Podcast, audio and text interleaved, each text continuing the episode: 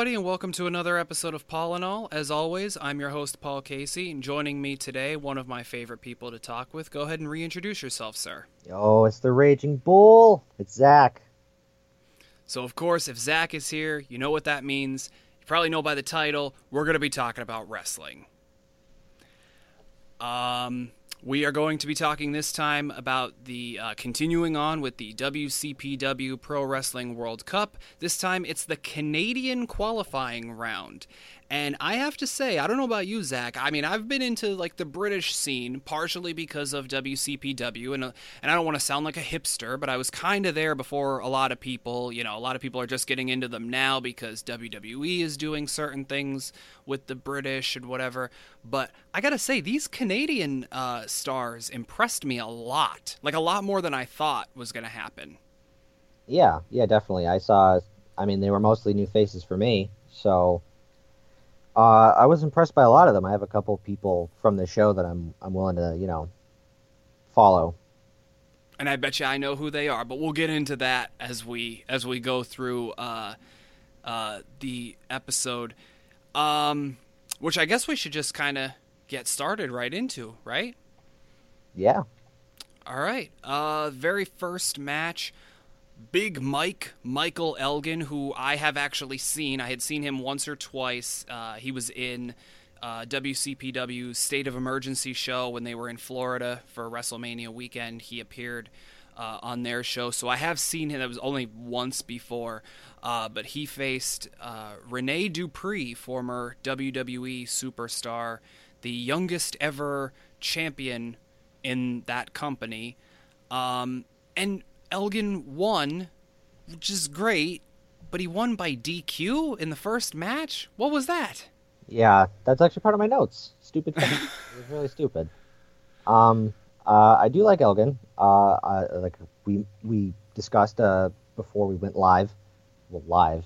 Um, I've watched a lot of New Japan lately. I'm trying to get into it, and Elgin is very present there. And not to date this episode, but he just had a match with Kenny Omega just the other night. Oh, really? Nice.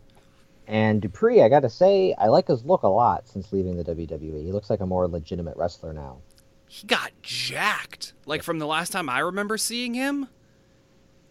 Absolutely. Like he, yeah, a lot more tattoos, and he just he looked. Which that's the thing is like I don't understand why they why he would have been on the show. I mean, like I understand why he was on the show, but like to to do all of that and then you know like loop almost purposely lose by DQ. I don't quite understand it. I mean, other than that and the fact that you know, like obviously Elgin was great. Dupree looked very different, more like a almost like a like you know world champion material to, to go with the Vince McMahon stereotype of you know big muscly men. He looked like he could be of that caliber now. But other than that, the only thing that really uh, stuck out to me in this match was the fact that Dupree almost purposely lost by DQ, which I don't quite get. Yeah, that was a stupid booking decision. Like, I, he was one of the only people that was on the card that I recognized from his days in WWE. Um, so to see him just to- kind of squandered really didn't make any sense to me. Like the fact that he lost is is is fine. That's that's one thing, but by disqualif like almost purposeful disqualification. I in the first match. In the first match, exactly. I don't I don't know what they were doing. I'm not. I, I mean, I'm I'm perfectly okay with the you know uh, uh, shenanigans in a finish and things like that. Uh, when we've talked about things uh, in private and on mic, I've somewhat defended even the concept of comedy wrestling and whatever. But there's to me there are certain things that I think you just don't do, and like your opening match should be like like a like there should be a like legitimate finish. You know what I mean? Like your first match, even your last match doesn't have to because that's supposed to make you want to stay tuned and come back to the next show, you know? But like your first match should kind of be like here's you know we're going to get everything started and whatever and to have a, a screwy finish i think in your first match it just it shouldn't be done yeah yeah i would agree um of course you know it didn't take me out of the show because like i knew there was more but uh not a great way to start. No. But as we said, Michael Elgin uh, continued on. I, I was impressed by him. You said you've seen him in New Japan quite a bit. He's definitely a guy I think that uh, people should keep an eye on. Yeah, uh, you know, and as for his role in Japan, um, he's probably, as far as Americans, you know, foreigners in, in, in, New Japan, he's probably like second only to Kenny Omega in terms of like exposure and big matches. So like they clearly they see something in him. Okay.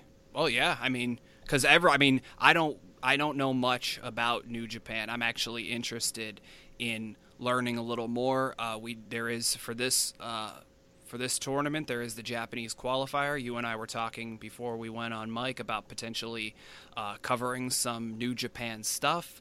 Um, I'm of course interested to see what the you know the hype is about. I hear I, I don't I haven't heard many bad things. There's a lot of people, be it like uh, you know Cody Rhodes, of course, uh, Marty Scurll. I know just went over there. I believe he's a new member of the Bullet Club. Um, you know, of course, AJ Styles came from there, kinda. Uh, Shinsuke Nakamura came from there. Gallows and Anderson, all from WWE, they came from there.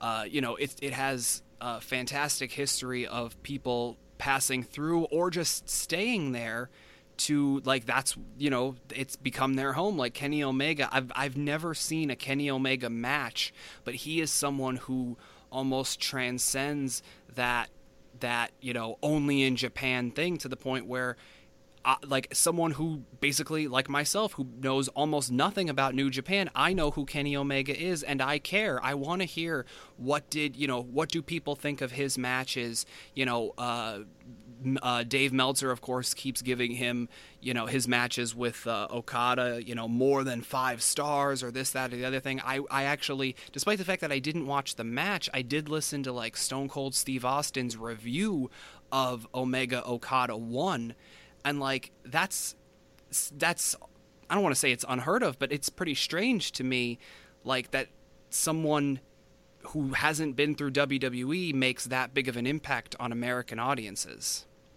Yeah, yeah, exactly. Um, you know, earlier this year after Wrestle Kingdom, he said he was going to take some time off and reevaluate, you know, his life and his career.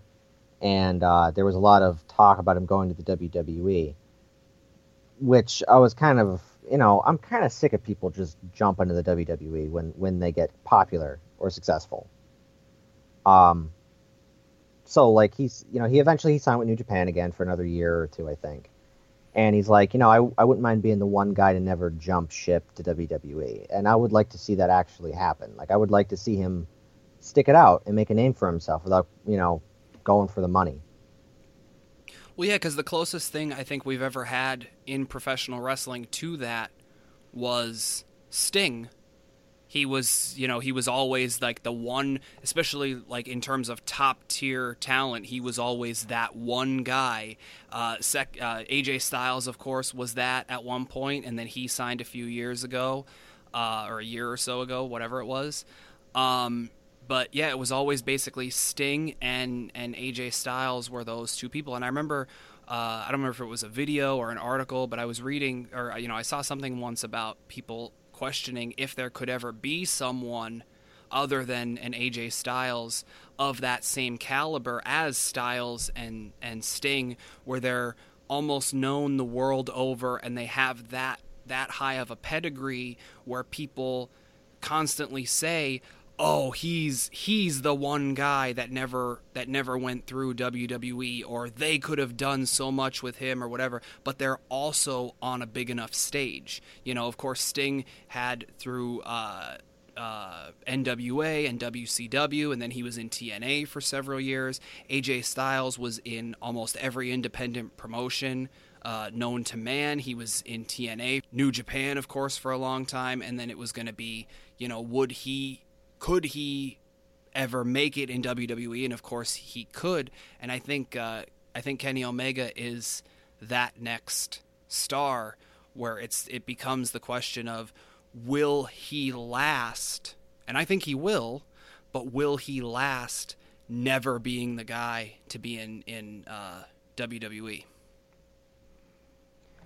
Yeah, yeah, and and you know, New Japan only ever signs their guys to like one year contracts. So it's like every year, do I have to like wait with bated breath to see what Kenny Omega decides to do? You know, hey, if he goes to WWE, good for him. He gets the money, the more you know, more exposure, and he's gonna probably go through NXT. And you know, the way that they book NXT, we're gonna get some good matches.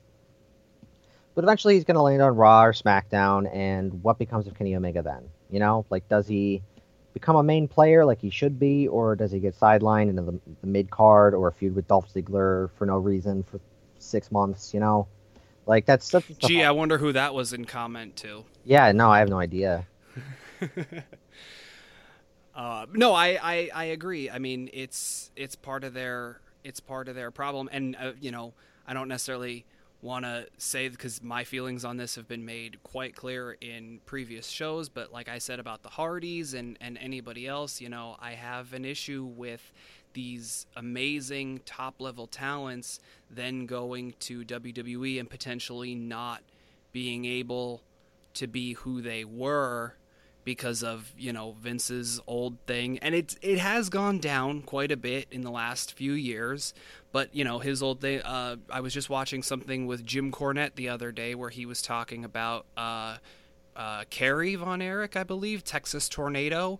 You know, he was uh, potentially one of the biggest stars in the Midwest and and southern uh, area of the country at the time, and he you know, it's argued that he almost peaked too early because by the time he got to WWF at the time, he was, uh, you know, Vince was like, "Well, none of that matters. You're you're where you know you're in my you're in my territory now. Basically, we're not going to use the Von Erich name or anything like that. You're going to be the Texas Tornado, and you're going to be at the very bottom." Yeah, and he, he tried to do that with Vader too. Um, I think it was Jim Cornette who told the story where like they he you know, Vince wanted to name Vader the Mastodon. And Jim Cornette's like, but he's Vader. Everybody knows him as Vader. His name is Vader. They call him Vader. And eventually, obviously, you know, they they got away from the Mastodon thing, but that's always been like his thing. He's like, oh, how could I change this person to fit what I want? Oh yeah, I mean another another example of that is uh, the Road Warriors.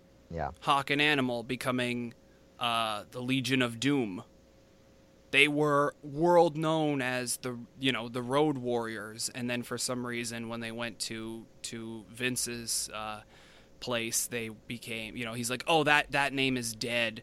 You know no one no one wants to hear about them anymore. You're the Legion of Doom now, and it makes them sound like a Saturday morning cartoon villain.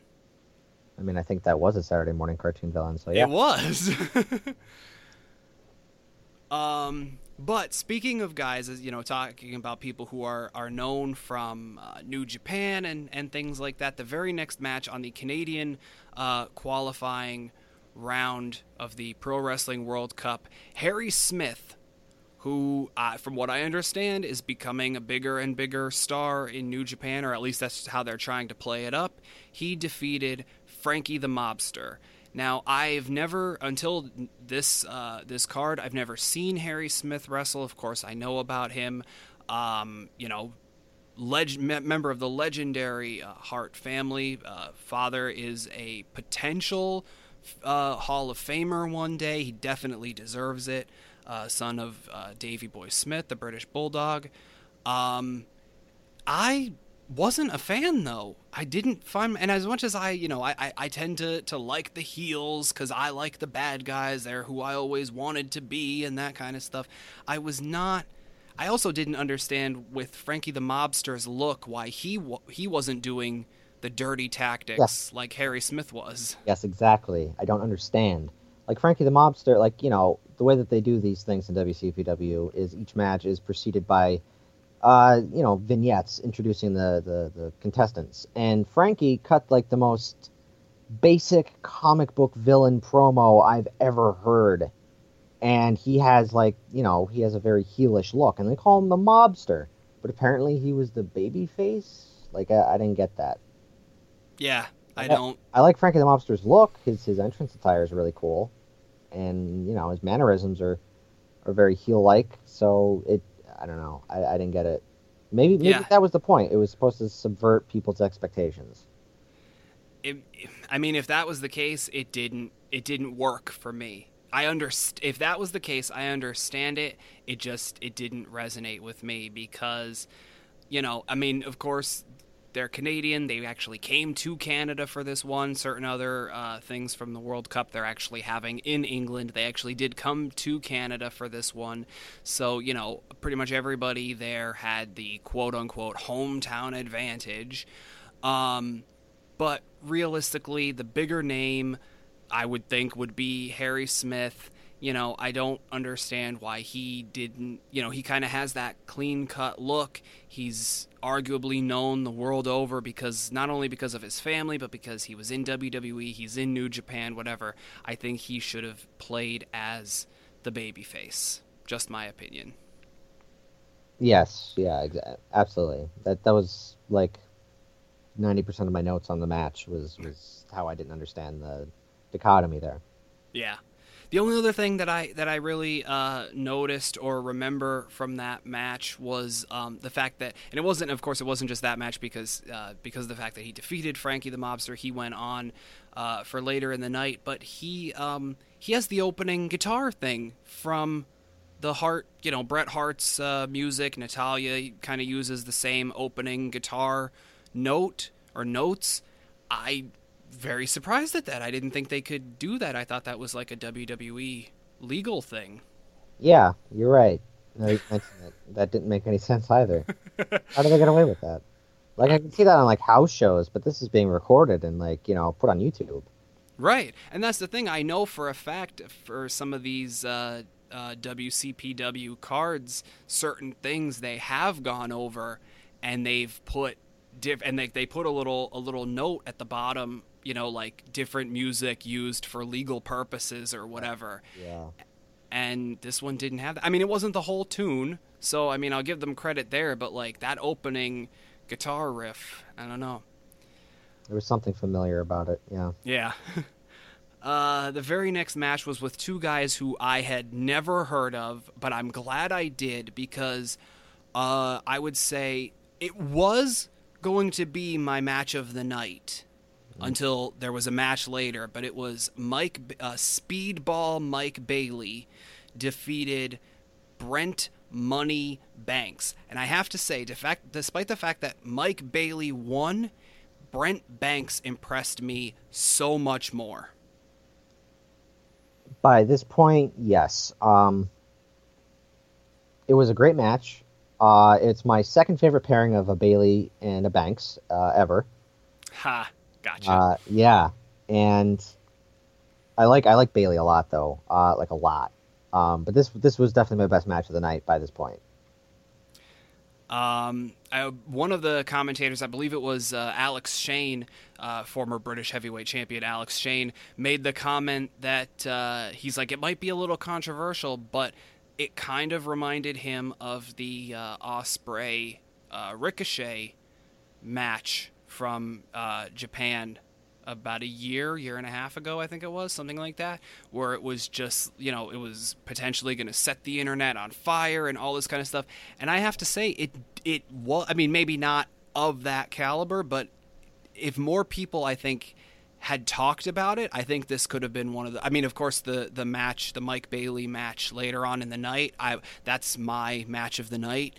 But uh, I, I definitely think that this match, if more people watched it, I think they would go, "Wow, Canadian wrestling is going to be the next thing to take off." If they're if if all the Canadian wrestlers are competing like these guys, I think Canadian wrestling, the Canadian wrestling scene, could be the next thing to take off.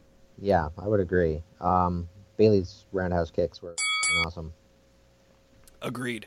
I mean, there wasn't, and like I said, B- uh, Banks did impre- at least in that match, did impress me more. I kind of wish he had gone on. Of course, seeing the match that came later with uh, with Mike Bailey, I, I, I would probably change that statement in retrospect. But I remember at the time, I'm like, man, I wish Brent Banks had gone further because I definitely I'm going to keep an eye on him. Uh, he, you know, clearly somebody that that I was impressed with, and I want to keep an eye on. Yeah, yeah, definitely. He's one of the people that I, you know, I just, I, I'm just now noticing and even though you know he lost and he's not going to be going to the finals of the World Cup, you know, he's on my he's he's on my radar. Yeah, and I mean that's one of the things that I like about these kinds of because uh, uh, I was just uh, watching a thing. Uh, I don't know if you're watching them on the the What Culture YouTube channel where they're doing these uh, interesting facts about King of the Ring.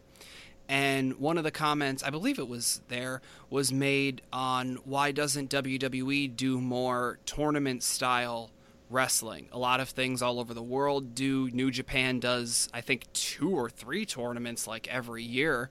Um, you know, of course, uh, the Pro Wrestling World Cup is happening. There was, I believe, it was Five Star Wrestling tried doing one of the biggest uh, things uh, tournaments ever, and I, I don't understand why WWE doesn't do more of them, but one of the things that I like about a lot of these independent ones is because they do get a lot of people from all over the world, the way that the independents work, and it gives you the chance to see more people, more styles, you know, because uh, chances are, if I had just stuck with WWE or New Japan or Ring of Honor or whatever, there's the chance that I may have never seen Mike Bailey or Brett uh, Brent Banks to look at them and go, I'm going to keep an eye on those two guys because they're fantastic. Yeah, I agree.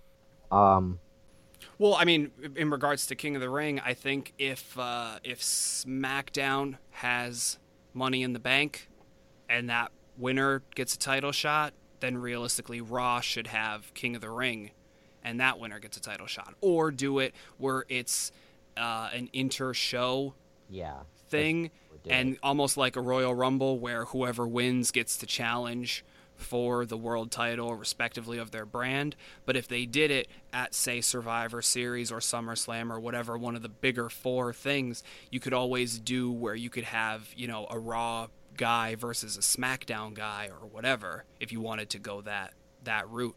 But I liked how they did it in uh, I think 2002, where the winner got a title shot at SummerSlam. I think that that's like I don't know that makes sense to me. I definitely think they should bring it back. I think it has a lot of potential, especially with their current talent. And you and I have talked about this several times the fact that there isn't necessarily a top guy in I mean there is in terms of like John Cena, Brock Lesnar, Roman Reigns, but like everybody kind of has their own little camps of who they like in WWE right now. Certain people like Samoa Joe, certain people no like AJ Old Steve Austin is what you're saying. Exactly. And that's one of the reasons that I think a lot of people don't necessarily get as over as they used to because the talent pool is a lot wider now you know, like I said, everybody, certain people like Cesaro, certain people like Shinsuke, certain people like Styles, certain people like Kevin Owens. And, you know, if you're a Kevin Owens fan and I'm a Shinsuke Nakamura fan, we're both not going to have our way unless they keep doing 50 50 booking. We're not each going to have our way because one person always has to win. And I think a, a King of the Ring tournament type thing is where you can you can figure out well, okay, who do we want to give the next push to? Clearly, Cesaro has fans. He has the Cesaro section. There's the signs almost every time he's out there. Why have they never given him a push? Who knows? Maybe they're like, oh, well, all of these other guys are, are clearly, they draw more than him or whatever. Give him the chance to be king of the ring. See how he goes with it. You could have him lose his title match if you're thinking that he's not doing as well or that he him versus whatever champion you're going to have isn't drawing as well but give them the chance. Give any of them the chance to to get that number 1 contender spot. Don't only ever see them as mid-card people. That's how you make a mid-carder into an upper level guy. Yeah or you know at the very least they could present their mid-card as something worth watching like New Japan does. New Japan has like 30 titles and half of them are mid-card titles. Really? 30 is an embellishment, but I know, but but they no, I mean their mid card is like you you have lifelong mid carders that are like their draws, like people freak out for them, and they're mid carders. It's not like they're main eventers, you know. It's just like they present it so much better. I will definitely have to uh, have to get into this. I think. Um, like like for instance, uh, Katsuyori Shibata was, you know. Oh, of, a name that just rolls right off the tongue. It does because he's amazing. um, was amazing, I should say. uh, he you know he was seen as a mid carder for forever. Uh, he started back in like 2000. Like he's been around for a while, and he just now got the push. He won the uh, oh lordy, they have so many tournaments. The Super Juniors tournament, I think maybe I don't know. Uh, New Japan Cup, that's it. And see, there's a lot of them. And he got he got a match against Okada, the reigning heavyweight champion, and that match ended in tragedy because Shibata hit a gnarly headbutt and was apparently very dehydrated and like almost died. But that match could have put him on the map as like a as an upper level dude for forever. He was a made man, and it's he, and he lost. You know, like that's that's how they do things. It's like even in even in loss, even in defeat, there is victory.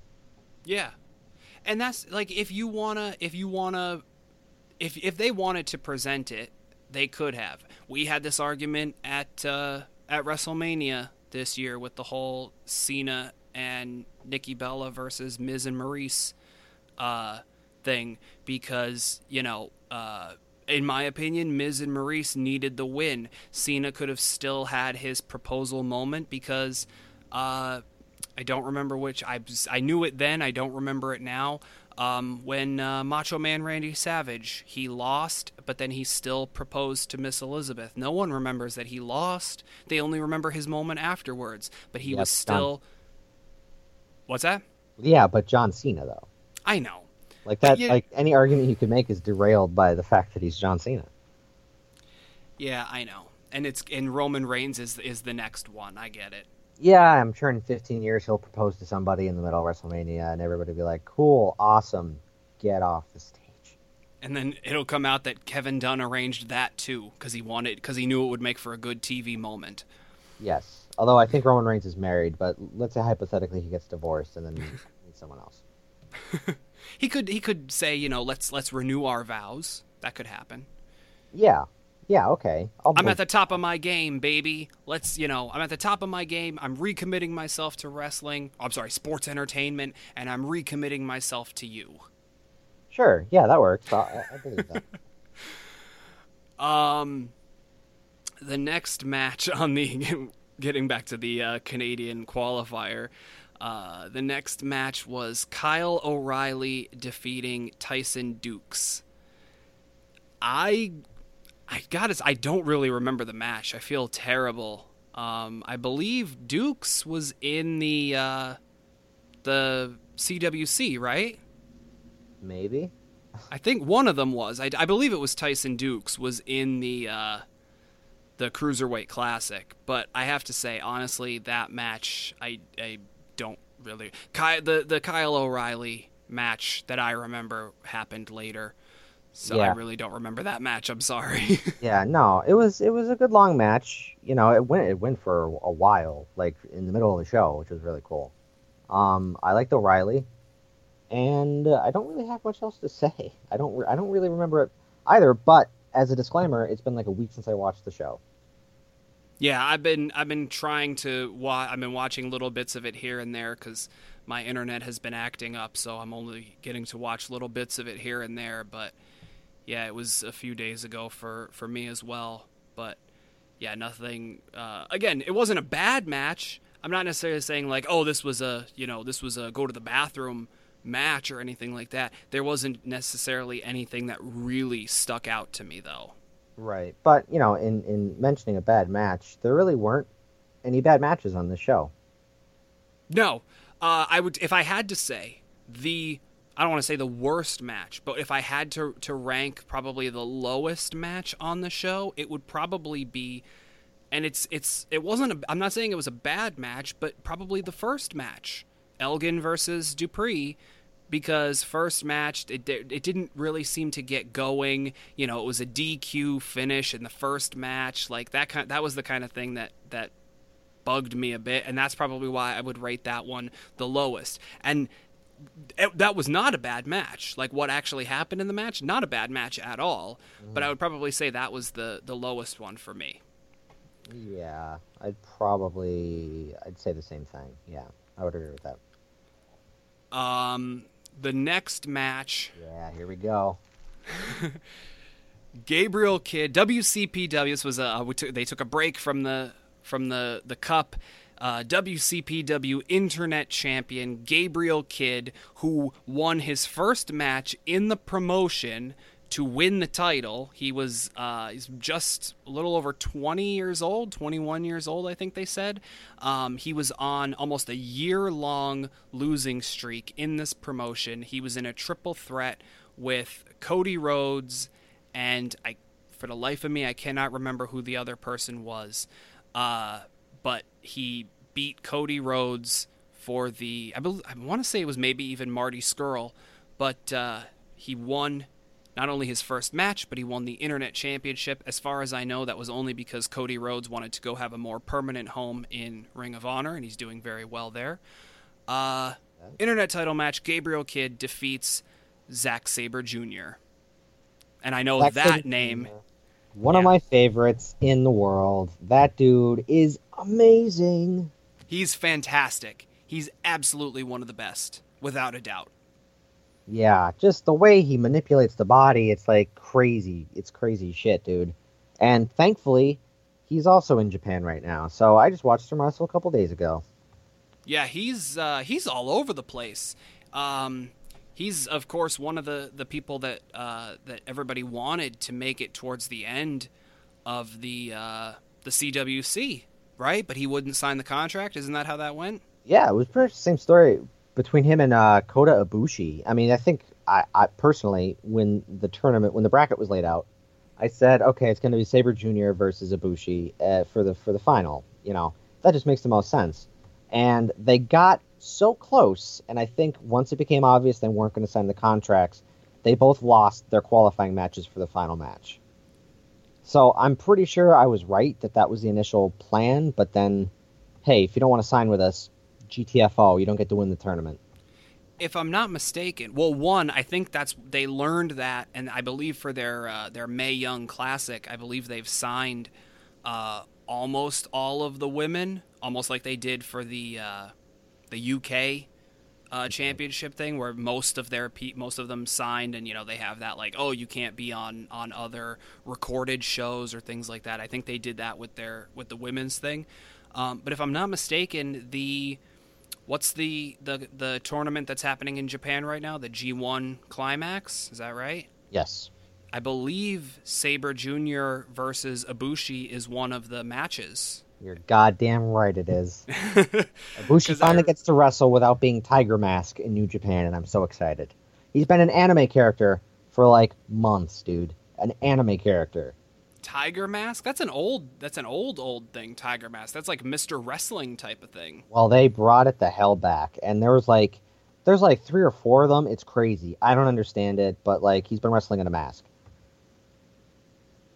I mean, and everybody knew that it was him?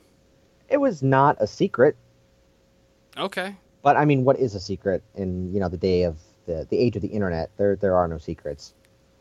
Well, no, I mean, but it wasn't it wasn't acknowledged on screen of like, It- oh, that's who that wasn't. is. No, no, it wasn't. Okay. Um, I could tell. Like I could tell watching him. I'm like, that's definitely a Ibushi. I could tell by the way he moves. Yeah. But yeah, I mean that's one of those matches. Uh, you know, if if I were to watch the the G1 climax, that's one that I'm very excited to watch because that's one that, as you said, a lot of people, yourself included, thought was going to be, you know, the final of the the CWC, and now. Uh, New Japan is like, here you go. You get to see it. We're going to give it to you because they wouldn't. I, I, I, I almost bet that they're doing that on purpose. I mean, I if especially with how I don't want to use the word vindictive because it sounds evil, but with how I've heard things by the the guy who owns New Japan, like the fact that you know they're doing shows in the United States now because WWE came to Japan, and he's like, well, if they came to our backyard, we're gonna go to their backyard, and things like that. It makes sense that that's what what they would do. Yeah, and I like that. I like I like the idea where they could expand onto American soil and maybe actually become competition, because we all we all know what happens with competition in professional wrestling. Good shit happens. oh, it only yeah, it only gets better. You know, there's a reason WWE's been like, you know, there's a reason the last boom period was you know, what, 17 years ago was because they had competition. They had no choice but to get better. Yeah, and it was actual competition, not just another program is going head to head with them on Monday nights, headed by Eric Bischoff and Hulk Hogan, who I like. I like those two. I will defend them most things, maybe not a certain thing from a certain uh, more bald one of them, but uh, you know, in terms of, of wrestling stuff, I'm I'm a you know an '80s '90s guy. I, I like the NWO. I like you know a lot of the things that uh, that Eric Bischoff did in terms of his booking style. But when they took over TNA and their first thought was, you know, well, we need to go head to head with Vince on Monday nights, that'll turn us around. No, it will not. Um, I think like a Ring of Honor, if they, especially because I believe they're doing a uh, like a cross branding thing with New Japan, right? Like Ring of Honor is like helping them move into the into the US, right? Yeah, they've had a partnership for a while now. And I think that's a really good thing because um, of course, worldwide WWE is number 1, New Japan I believe is number 2, one could argue. Um, in terms of the United States, uh, WWE of course is number 1 and it might now be to the point where Ring of Honor is number two. I'm not quite sure if they've surpassed TNA just yet. I don't know how good TNA's doing. I hear almost nothing but negatives because. You should note that it's no longer TNA. I believe their belt still says TNA. well, I heard that they are completely rebranding themselves as Global Force Wrestling, so TNA might be on the way out completely. Oh, it's going to be Global Force, not Impact now? Correct. Jeff Jarrett is apparently a carny genius. Okay. Um, either way, whatever Jarrett is calling their company company now, uh, big you know big Big Bird Anthem Big Bird Entertainment, whatever they're you know, um, they uh, I don't I I would argue they may not even be the number two spot anymore. They are number two, but for a different reason. Um, but I might argue that they're not the number two spot anymore. That Ring of Honor might have that, so it makes sense that they would help uh, New Japan come over into into this market. Um, so yeah, it makes perfect sense that that their owner, and I mean it's a, it's a Vince McMahon tactic, you know. That is. It really it's a it's a 70s 80s Vince McMahon style tactic, and I think part of the issue is. Uh, Vince McMahon and the WWE, they know they're at the top. That's another thing. They know they're at the top. They know that right now, unless something huge happens, no one is going to beat them. And that's where I think that that New Japan and Ring of Honor and a lot of these promotions, uh, you know, some of the ones over in England, not just WCPW, but like Rev Pro and ICW and all these ones, they're all there going, okay, this is what WWE offers we're going to offer something different. And that's what's going to draw people to us is we're not going to necessarily offer sports entertainment. We're going to offer our take on professional wrestling. There's so many options out there now that it almost dilutes that number 2, number 3 spot. But if you can get people to watch other things, I think it's still it, it you know, I don't necessarily think all of those you know, all the indie stuff and New Japan and Ring of Honor should join and, and make one, no pun intended, but one global force type thing. I'm not saying that, but I think it might scare Vince and company to be like, okay, well, yeah, okay, we're losing five people to this show, 10 people to that show, whatever. Those numbers start to add up. Yeah, exactly. But yeah, definitely a, a Vince McMahon tactic if they're doing uh, Sabre Jr. versus Kota Ibushi.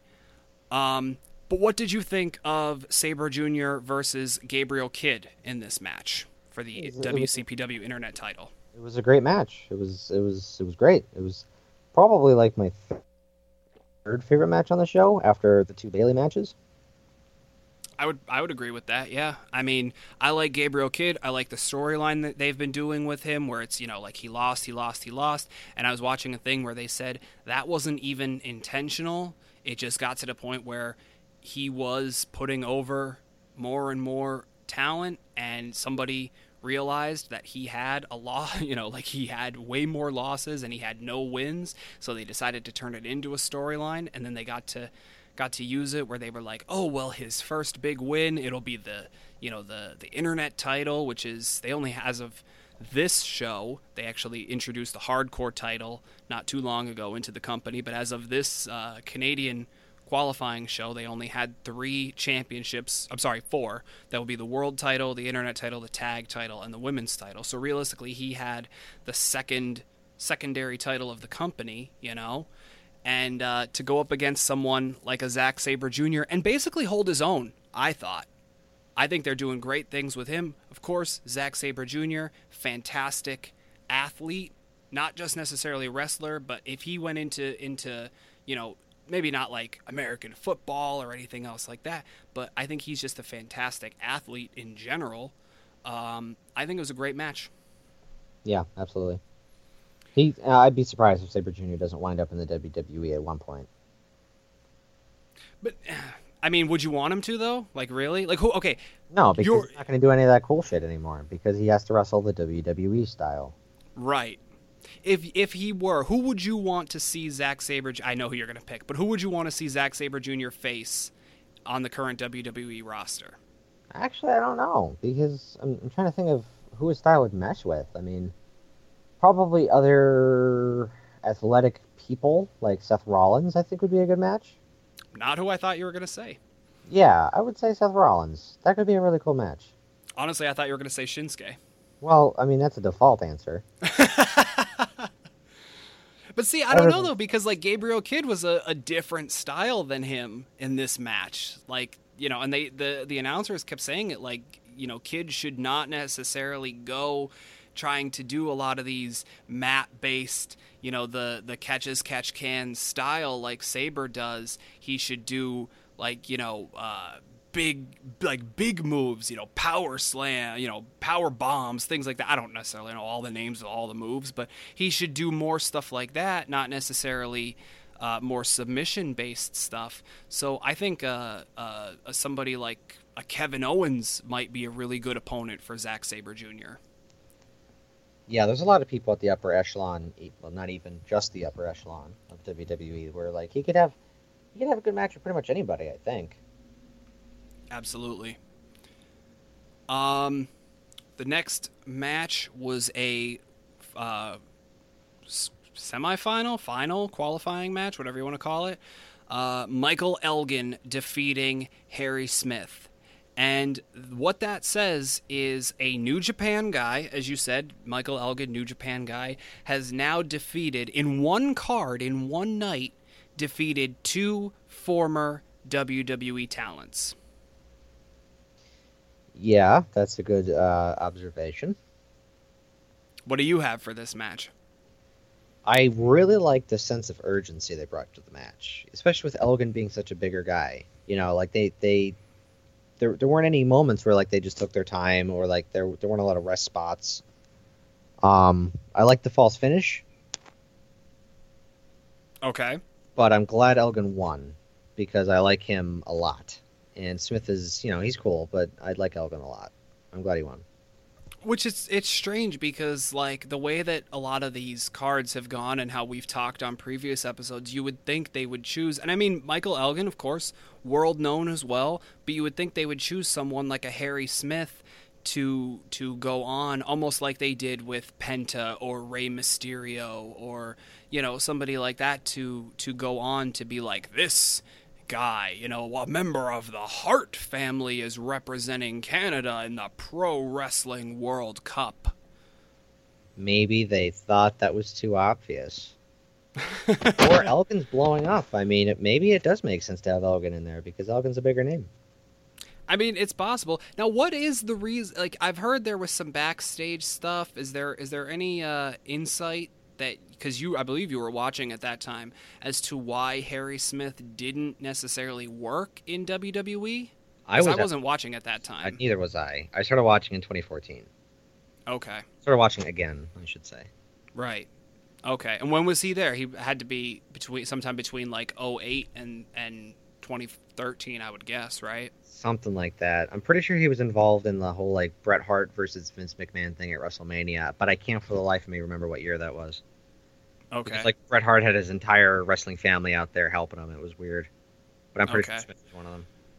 Well, because I, if I'm not mistaken, uh, Smith and Natalya and what is his wrestling name?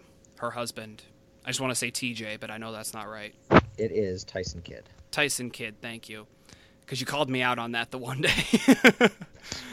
um, I believe they tried doing like a, a Hart Foundation 2.0 type of thing when they first got there, didn't they? Yeah, As far as uh, I know. they leaned into that pretty hard.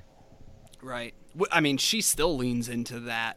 and She's the only one there, and she What still leans into the that. most is that it's like we're supposed to believe her dad is Bret Hart. It's like, bro, bro, it's the Anvil. All right, why are you using Bret Hart's theme song? Why are you using a sharpshooter? What about your dad? Which is funny because I was watching this. Uh, I believe it was this match with Michael Elgin, and my mother happened to be in the room, and I, I didn't ha- I didn't see it at the moment, but there was a gesture that Harry Smith made, and she goes, "That's a Neidhart thing." Why is he doing that? That's not his family. I'm like, well, technically, it was his uncle as well. Like, you know, a through marriage type of thing, but that is his uncle, Jim the Anvil Neidhart. Like, why couldn't he do that gesture? It's all the same family. And she's like, it's just weird. You think he would do like a, a British Bulldog something. Yeah, it's just like it's it's really weird because like Natalya's emulating Bret Hart, her uncle, more than her father. You know, and I get that Bret Hart is the bigger name of the Hart Foundation, but like it seems a little disrespectful. See, I don't know, because I think the way she's trying to be, trying being the key word, trying to be a heel, I think she's more trying to emulate Owen now. Yeah, I guess. I mean, I, guess when you come from that family, it's just free. It's just fair game. Everything is it's whatever. Just who who do you want to be? Which is really unfortunate because they could probably be something themselves if they actually gave them a chance. Yeah, but you know, hey, they're related to the Harts, so pick which Hart family member you're going to be. Now, uh, seeing as as you know, we're talking about the Harts very briefly.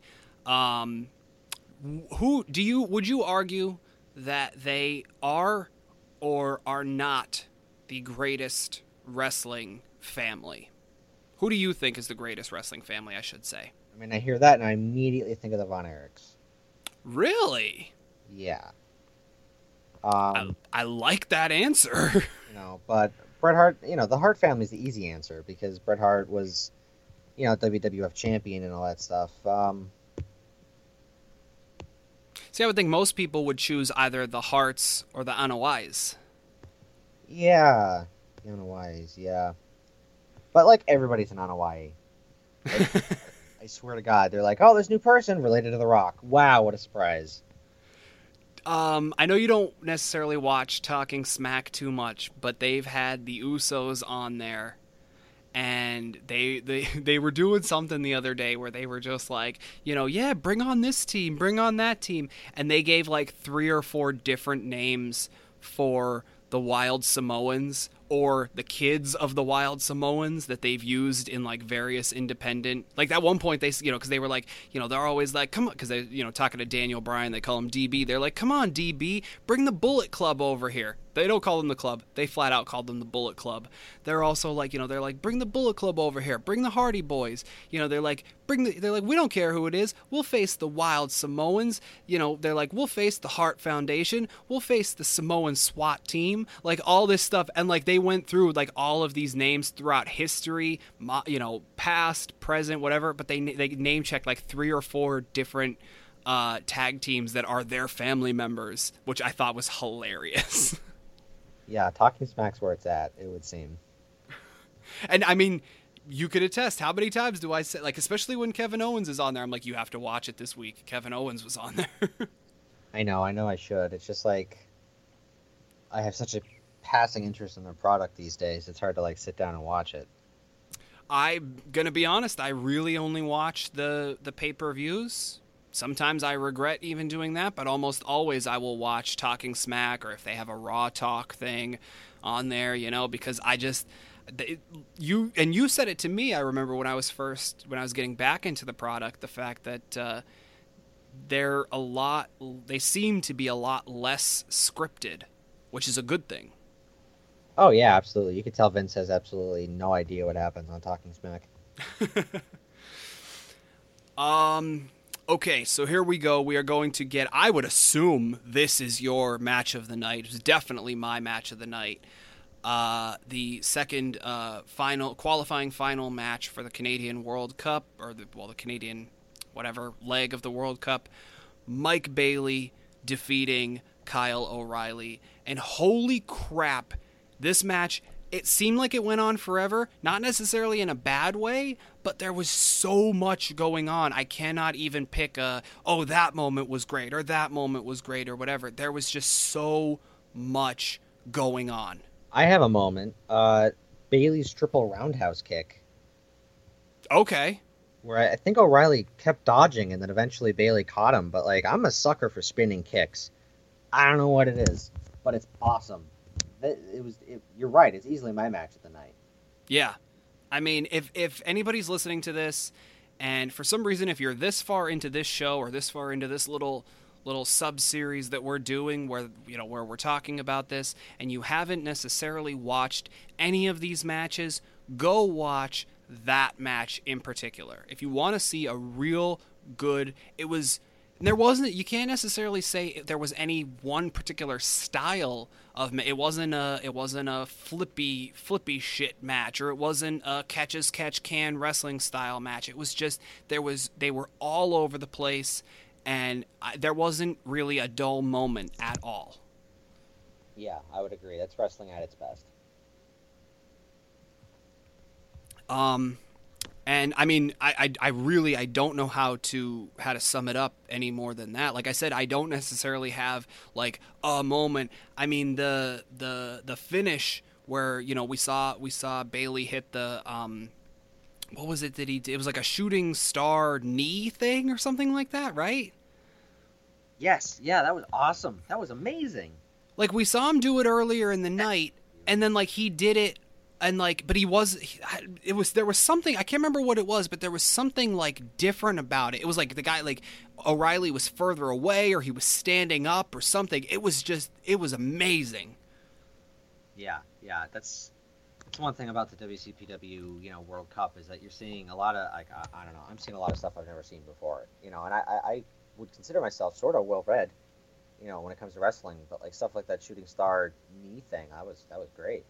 Yeah, it was, I mean, you know, that was probably my my mark out moment, if you will, was was that uh, that that maneuver at the end. And I mean, don't get me wrong, the next match. I don't know if we want to move on from the Bailey O'Reilly match. I don't know if, if you have any more to say on the matter. I don't, except oh. the next match was not as good. It you're right it wasn't necessarily as good i i liked it I follow the WCPW product, of course. I, I know the ongoing storyline with Joe Hendry. I actually know some stuff that happened after this with Joe Hendry and uh, El Ligero. Um, but I I love this this thing they're doing with Joe Hendry. I of course you know I always say like I'm a Pennsylvania guy. I'm an ECW guy. So them going out into the crowd was great. You know throwing you know uh, when he when he whipped him into the into the, the pile of chairs, I was like, yes, you know, that's hardcore, that's hardcore, you know. Um, not as great as the match that came before it. Still thought it was a solid match, though. Yeah, you know, I guess it's just because he's a good heel. I hate Joe Hendry. That guy's a bastard. And they're giving them a pay per view named after the stable. It's like I just want someone. I just want a sting come in here and to totally mess him up and take the belt. Uh, you know, if if that worked out for Sting. well, see, well, the reason in terms of storyline is uh, a few months back, Martin Kirby had won the the right and he was the the general manager of the promotion so he was like I'm giving because this was when they were trying they were first starting to do their what culture extra thing so they were like oh we want people to to you know subscribe to our thing and whatever. And uh, they were kind of getting away at the time. They were kind of getting away from the free shows the loaded shows. And so but he you know he was like i'm general manager martin kirby and i'm to give away a free show on youtube but it's to be called kirby mania. So of course joe hendry knowing what uh, the way that joe hendry uh, won the title from Martin Kirby and things like that. He's of course going to say, you know, well, it's going to be Hendry Mania now is is the next show and all this stuff. Um, I I like especially because I've seen from the beginning of the promotion until now.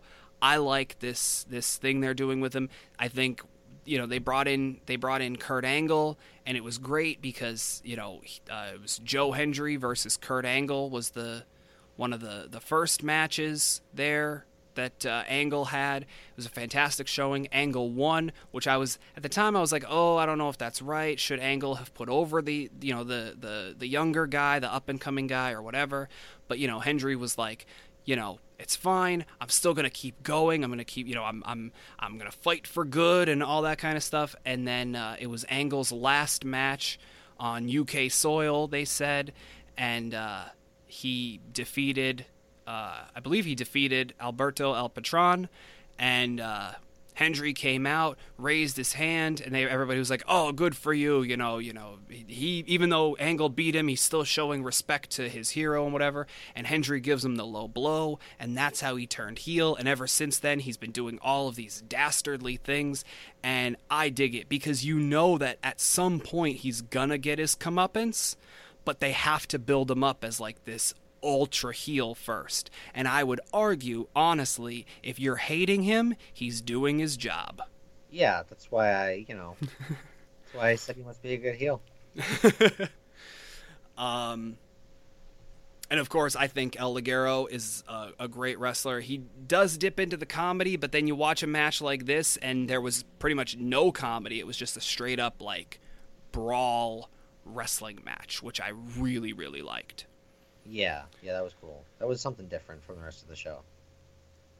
Um, but yeah, definitely, I would say it not as good as the Bailey O'Reilly match. That was probably my match of the night. Um, but that was the the last one, the singles match, non-title match, uh, the prestigious one, Joe Henry, uh, Joe Hendry, sorry, defeating uh, El Ligero. Um, what did you think of the card overall? It was good. Uh, like I said, there really wasn't a bad match. There was a bad finish, but there wasn't a bad match. Correct. I would I would agree with that. Yeah. Um, I believe the next one that we will be actually it was recorded the day that we are recording this.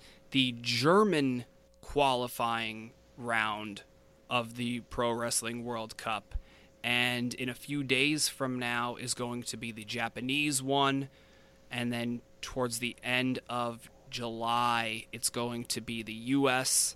and then the rest of the world. So I'm I gotta say the Japanese one, of course, I'm excited for. I, I can't wait because I, I figure you're gonna have a lot of great insight. I know you're probably the the out of our little group of uh, wrestling friends, uh, you're probably you or Brian, of course, who was on uh, a previous episode, you guys would be the top ones that I would go to for New Japan knowledge. I can't wait for that. But I have to say, I know almost no one from the Germany uh, uh, brackets. I know one guy, Bad Bones, and but I, that's one that I'm pretty excited for is the German qualifying round because I'm going to get to see all new people become a maybe become a fan of some of them, and yeah, I'm excited about that. Yeah, yeah, you make a good point. Like, you know, if I were asked, okay, which show are you looking forward to the most? I'd say, you know, Japan because like they're awesome. There's a lot of awesome dudes that are going to be in that tournament. Uh, but I mean, I haven't even looked at the German bracket, but I would imagine I'm not going to recognize anybody's name. So I'm I'm excited to see something new. Right. Um. But yeah, other than that, I I, I mean I don't have much left on the uh, the Canadian uh, section, the Canadian card. Do we have anything else we want to discuss in terms of wrestling or anything like that before we sign off?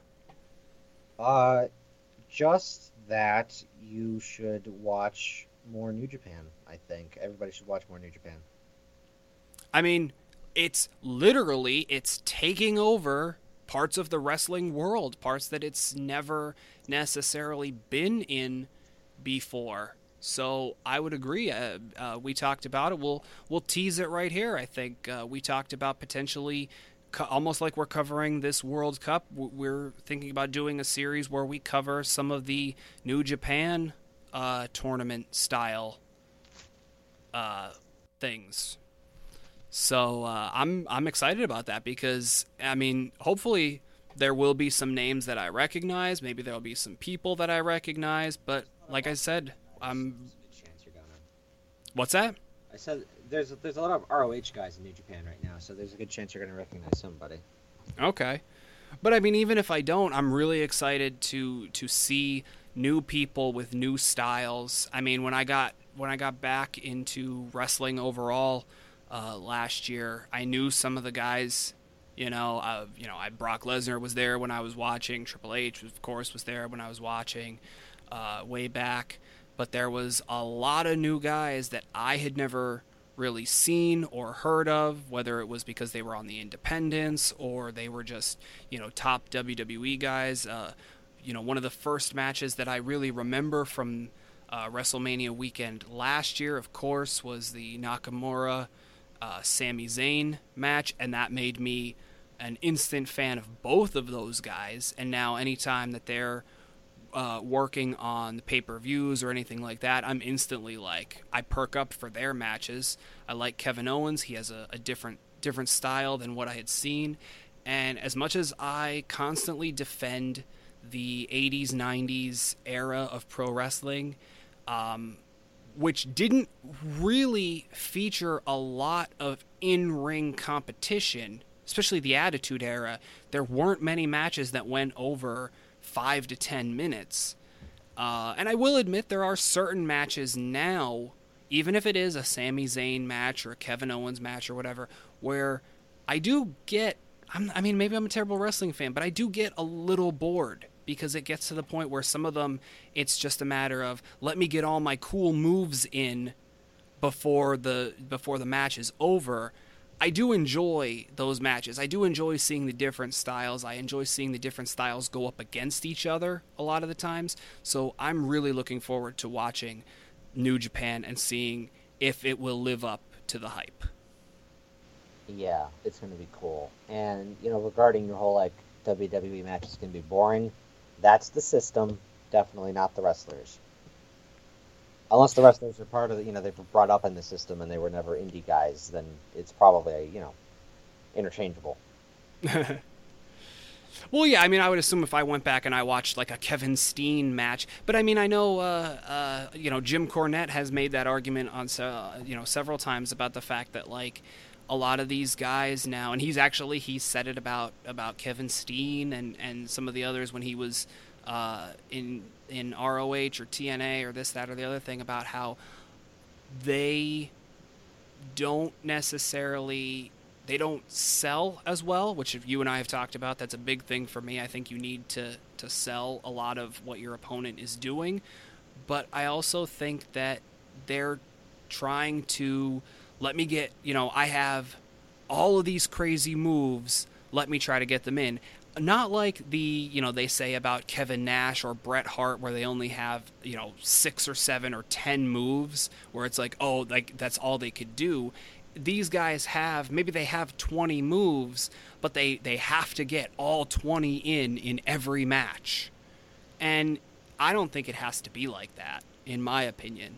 You know you don't have to get every every flip that you know or every you know like not everything, not every move needs to be finisher quality because that's the move that everybody should almost pop for is your finisher, not a move two minutes into the match.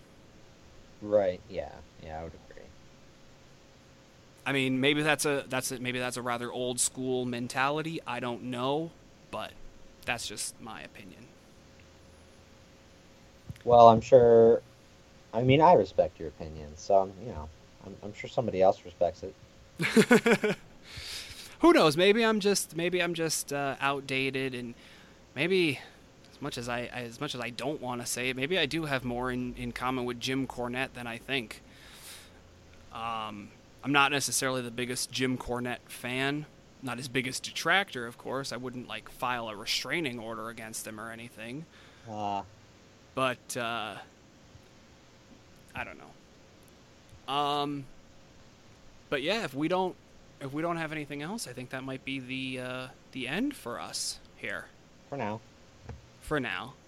Uh, of course, we will be back to talk about more New Japan stuff. We will be back to talk about uh, the German qualifier, the Japanese qualifier. Maybe one of these times I'll have to get you on where we don't talk about wrestling, Zach. Maybe let people get to know the real Raging Bull, Zach Tonkin. I don't know, man. Being a mystery is, is kind of alluring. I like being guy that nobody knows anything about. I mean, I, I guess if we ever if we ever do like a, a video version of this or something, I guess you'll have to wear. Well, I have I have a bunch of uh, wrestling masks here, but they're all uh, already known people. Maybe we'll have to get you your own your own wrestling mask so no one could know. I did want to ask you something though. You you know we often joke about like oh if we ever became wrestlers or whatever, would you call your finishing move the China Shop? Absolutely not. No. Okay. Sorry. um, on that real sour down note, I guess I will uh, I will sign off. Uh, of course, I'm Paul. That's been Zach. Thank you once again, Zach, for being on the program. Yeah, sure. Thanks for having me. Anytime. And uh, we will talk to you all next time. Bye.